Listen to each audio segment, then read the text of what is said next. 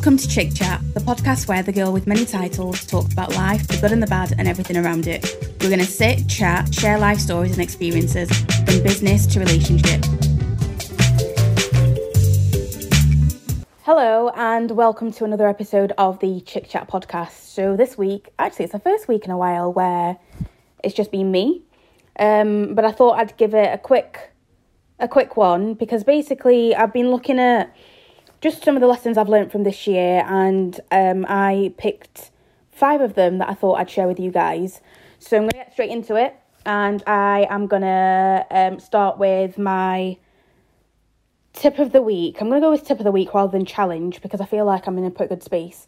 But my tip of the week, I think at the moment, is to focus on my, my making goals, I'd say, to focus on making goals that just seem really far fetched as well as more attainable ones because yeah, I just feel like we like to keep ourselves in this like cocoon quite a lot and like we like to stay safe. But I'm at a point where I'm like, actually, I keep like hitting goals and yes, some of them not, I'm not hitting the way I, would want to hit them, but maybe I just need to be a bit more intentional with what those goals look like and how I need to get there. Um, but yeah, straight into it. So, top five things I have learnt this year. And I suppose for those of you that personally know me or follow me on like social media, you'll definitely know what I've been through over the last, especially a couple of years. Like my life, I felt like was falling apart before the pandemic even happened, and then this year was like the cherry on top of the cake. Like this was the bow, and it all just completely fell apart to be put back together. But that's not it's it's not a bad thing because number one on my list is that you can have it all. So when my niece. Actually, let me take it back one step. When I was younger, I went to a networking event, and this was when I'd started Mostly Muffins, my first business. So I, I wasn't very old whatsoever. But I was talking to a guy just saying, Yeah, I'd love to have my own business and have a successful business.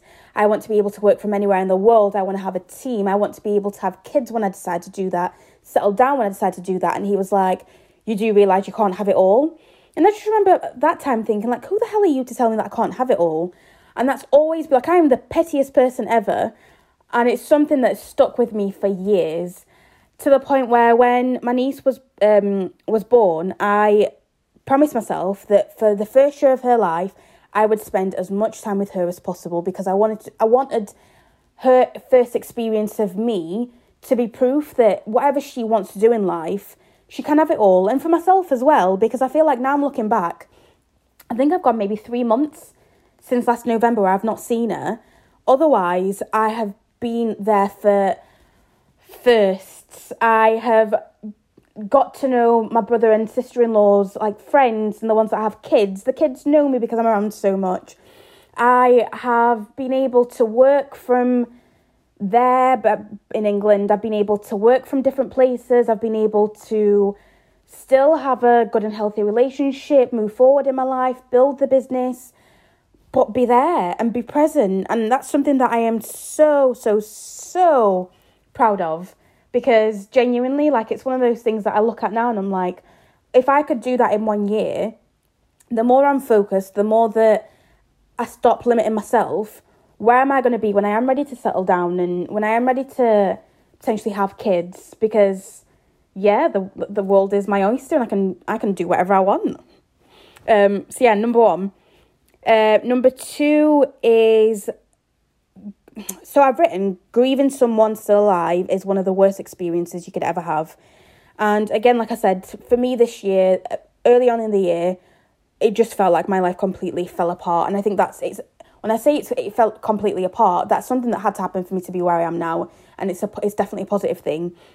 And again, for the people that follow me on social media, you'll have seen everything from when me and my first ex broke up and he cheated to I know there's not too much stuff about that because I didn't go too much into it, but I've talked about it since and like how it made me feel. And then obviously getting to a point where Sean was a part of some people's online life as well for five and a half years.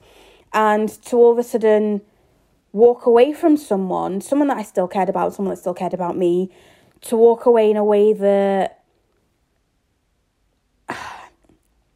like when you've lost someone, you know that they're gone. You know that there's nothing that you can do about it. You know that that's that's it. Whereas when you're grieving someone that's still alive, like your life's moving forward, you know, their life's moving forward when you're still in contact. It is one of the most difficult experiences that I have ever, ever been through. Like, even talking about it now, it makes me feel emotional because that's someone I spent years building a life with, years talking about my deepest, darkest fears, talking about and being vulnerable to, and vice versa. Someone that I understood in a way that no one else did, and vice versa. Someone that understood me in a way that I, uh, in, in a way that other people didn't. And then all of a sudden, this person that was your best friend, that was there every day, that you confided in with everything, that was there for all the little things and the big things, all of a sudden they're not there anymore, or not even in the same capacity. And you just have to deal with that. Like, I can't tell you how weird it's been knowing that when, like, I had to make the decision when Sean came back to go, well, do I actually want to see him right now? And I wasn't in the headspace to be able to see him, not because there were still feelings there in that sense, but because I'm in a different space now. I'm in a place in life where I'm happy and I'm still working on me. I'm still like I went for a therapy check-in next week. I'm I'm happy with where things are. I, I just for me an unhealthy decision would have been to allow something back into my life that I knew potentially might affect me in a way that made me not focus on or carry not carry on focusing on me because I put other people first. I want other people to be happy. I want other people to feel loved. So, in my mind, whilst I was grieving this person, how do I then not allow them to encroach my life in a way that's going to have a negative effect? And for me, for this year, it's been to not have any contact whatsoever. And that's been weird whilst being in a relationship. That's been weird whilst being single. That's been weird whilst dating. It's been weird, weird whilst keeping in touch because, like I said, this person, for all intents and purposes, is basically dead, but they're not dead because they're on the end of the phone. And yeah, I think unless you've been through it, it's just something that's just so hard to fathom and to explain, but you survive it, and here I am. Okay, so I'm getting into kind of the middle of where I am. So, mental health check in. How am I actually doing? Do you know what? I'm in such a good place. I for the first time in a long time, like I've been able to go back, like, again, for people that know me very well, they know how particular I am. They know what I'm like when it comes to cleaning. My the way my mum brought us up and the way that my family are brought up uh, in, in terms of my mum's side of the house, when you clean, you clean. It's like a spring clean every week. Now, can you imagine running your own business? I'll never forget there was a week where it got to a Friday I'd had like a 12 hour day where I'd been up from early in the morning and it was late. And then I then was like, right, I've now got to cook. And because we had it instilled in us that on a Friday you clean, I'd be anxious if I didn't clean on a Friday because then I couldn't enjoy my weekend. And I literally just sat there and cried because I was like, well, what am I supposed to do? I'm tired. I need to eat, but I also need to clean for me to be able to switch off. So for me, where I knew that like I'm doing really well was when like G's been around a lot more recently, but I was able to have a productive week with work. I was able to stop on Friday night. I did a little bit at the weekend, but just a tiny bit. But I was able to stop. I was able to start cleaning whilst G was around. I was able to clean to like how I want it to, and I'm saying how I want it to be done. This is just the first bit. Like this was like a a first stage. But yeah, anyway, the point is, I am in such a good space. I'm finding that it's allowing me to start doing some of the things that I wasn't able to do before just because my mind couldn't not cope, but I just couldn't deal with having to do all of those different things.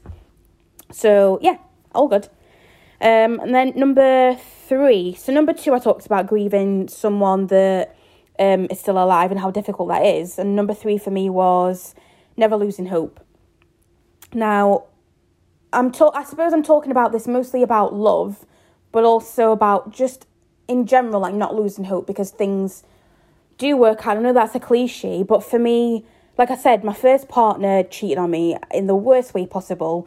Backstory I um, was here in Northern Ireland looking after my dad, who we thought was dying at the time. He was severely, severely ill. Um, he had cancer. Whilst I was here, my ex cheated on me in my own flat. Um, and getting over that was horrific. And yeah, I had to then move into my next relationship with Sean and not allow that level of betrayal at that time as well. And mind you, I'm someone that's always said, if you are going to cheat, just end the relationship, tell me there and then, move on, that's you done. And to me, he hurt me in such a way that, like, it was the worst way possible. So for me to not lose hope and to still believe in love and to still believe in, like, a happily ever after, that took a lot. And it took a lot to not let some of those insecurities encroach on that relationship. And of course, although me and Sean did end, I, I've still taken on so many positives because it's not even that, I think me, me and Sean just had different levels of trauma. And like I said, I've said on my blog before, we both needed to do work separately and then come together. And I walked away because I, it felt like I was doing the work and it felt like I was moving forward, but it felt like I was also stuck in a past. So for me to then not lose hope about still finding someone, still being happy, to still be happy to do me. I was doing the solo dates, I was doing things to give myself a safe space and a happy space. And all of a sudden to suddenly find someone that makes me feel safe is just calm, makes my heart smile, is just like sometimes I sit and I think, how did I get so lucky? But again, like when I had my therapy check in last week, my therapist was saying, well, you, you spent like got to two years in therapy crying every week and working through some severe trauma and severe stuff. But you were very clear on what you wanted. You were very clear on what you wanted from life and what you wanted from a partner. And even if like you, you're not sure on like yourself sometimes those things are always clear. So why are you surprised that it's working or like these things are okay so i suppose that's where like i'm saying when it comes to not losing hope i'm so glad i didn't lose hope because all of a sudden, like I said, I'm finding myself in a space where I'm allowing things to come back into my life and to enter my life and to be able to do things. And I've got the headspace for things that I wouldn't have had the headspace for months ago. I wouldn't have had the headspace for last year. And that's because I didn't give up. So, yeah, don't lose hope. Um, number four, mindset is everything gratitude manifestation. So at the beginning of this year, I was talking about this on, on TikTok actually the other day, saying at the beginning of this year, I'd um I've been saying this mantra to myself, and I say I try and remember to say it as much as I can. When I journal, I write it down. So it was I am healthy, I am wealthy, I am loved, I am in love, I am happy, and I added in the happy later on.